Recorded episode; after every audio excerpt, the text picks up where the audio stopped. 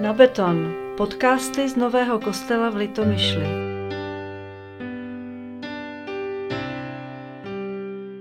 Mému kamarádovi leze děsně na nervy to, že věřím ve druhý příchod Ježíše Krista.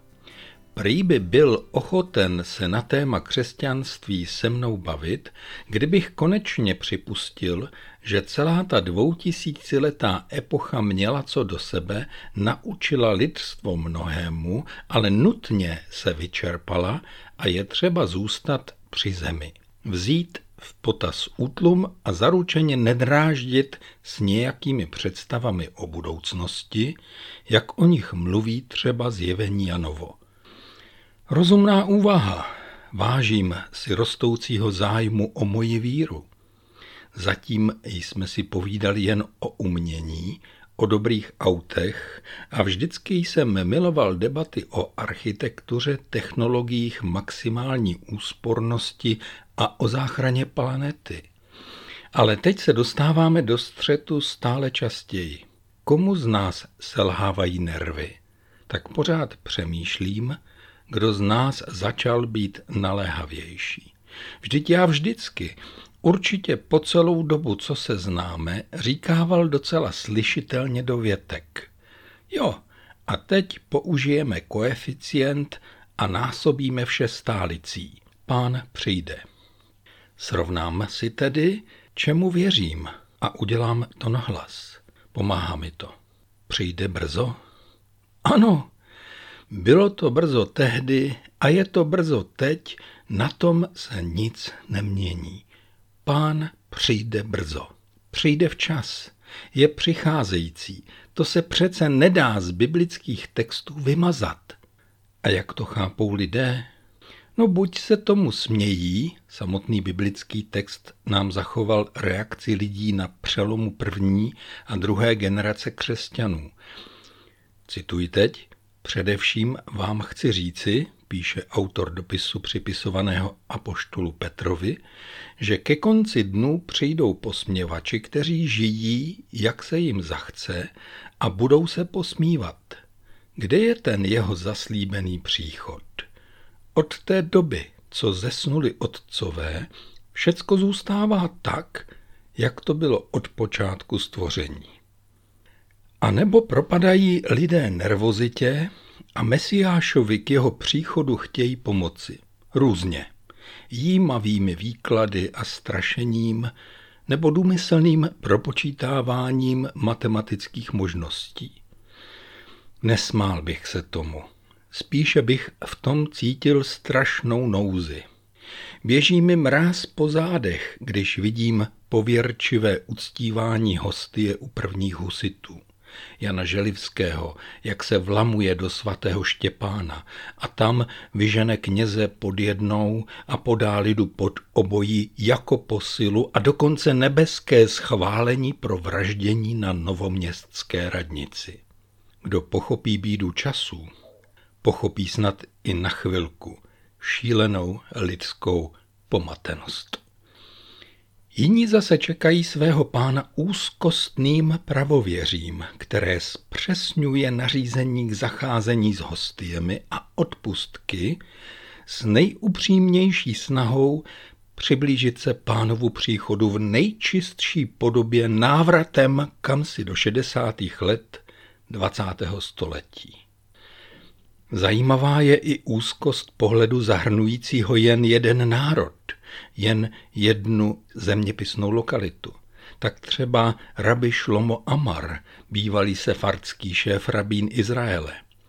Ten 22. února tohoto roku řekl, a asi by to opakoval i dnes ještě jistěji, že jsou tu tři jasná znamení příchodu Mesiášova. Poprvé, Izrael si není schopen zvolit vládu. Po druhé, král Kýros, jak říkají panu prezidentu Trumpovi, deklaroval izraelskému státu neomezenou suverenitu. A po třetí, do Izraele v lednu 2020 přijeli hlavy států na velkolepou slavnost 75 let od osvobození Osvětimi.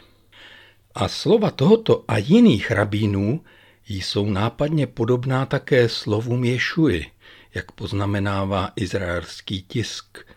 Toho Ješu známe pod jménem Rabi Ježíš. Vidíte to také?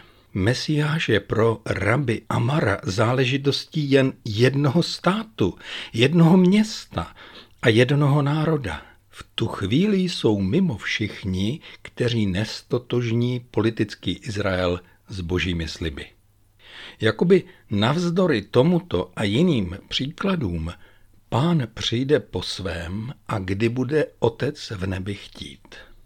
A ta zaslíbení držící víru v pohotovosti jsou stejná pro ty na dálné Sibiři, v Evropě, v Tichomoří a vůbec přece nejsou jen záležitostí jednoho etnika.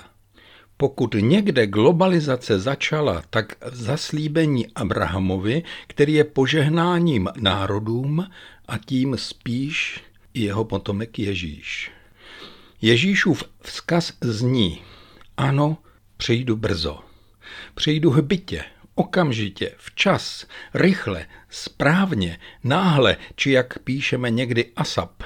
Duch a nevěsta si vášnivě přejí, aby ženich přišel. Bodejť by ne.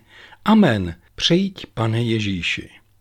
Živelně a vší silou si to přejeme, podobně jako malá holčička, která na své narozeniny musí počkat půl roku ale ona je chce hned a když je u oslavy svého pětiletého bratříčka, zcela rozhodně se dožaduje taky dárku, nešetří touhou po pozornosti, často opakuje magické já taky a v nestřežené chvíli si alespoň na chvíli podrží v ruce bratříčku v dárek. Křesťanství, které se na pohled rozpadlo do tisíce věrouk a vyznání, je v tomto naprosto jednotné. Na Mesiáše čekají všichni křesťané všech vyznání. I židé čekají na Mesiášův příchod. Co na tom, že si jej představují jinak? Čekají.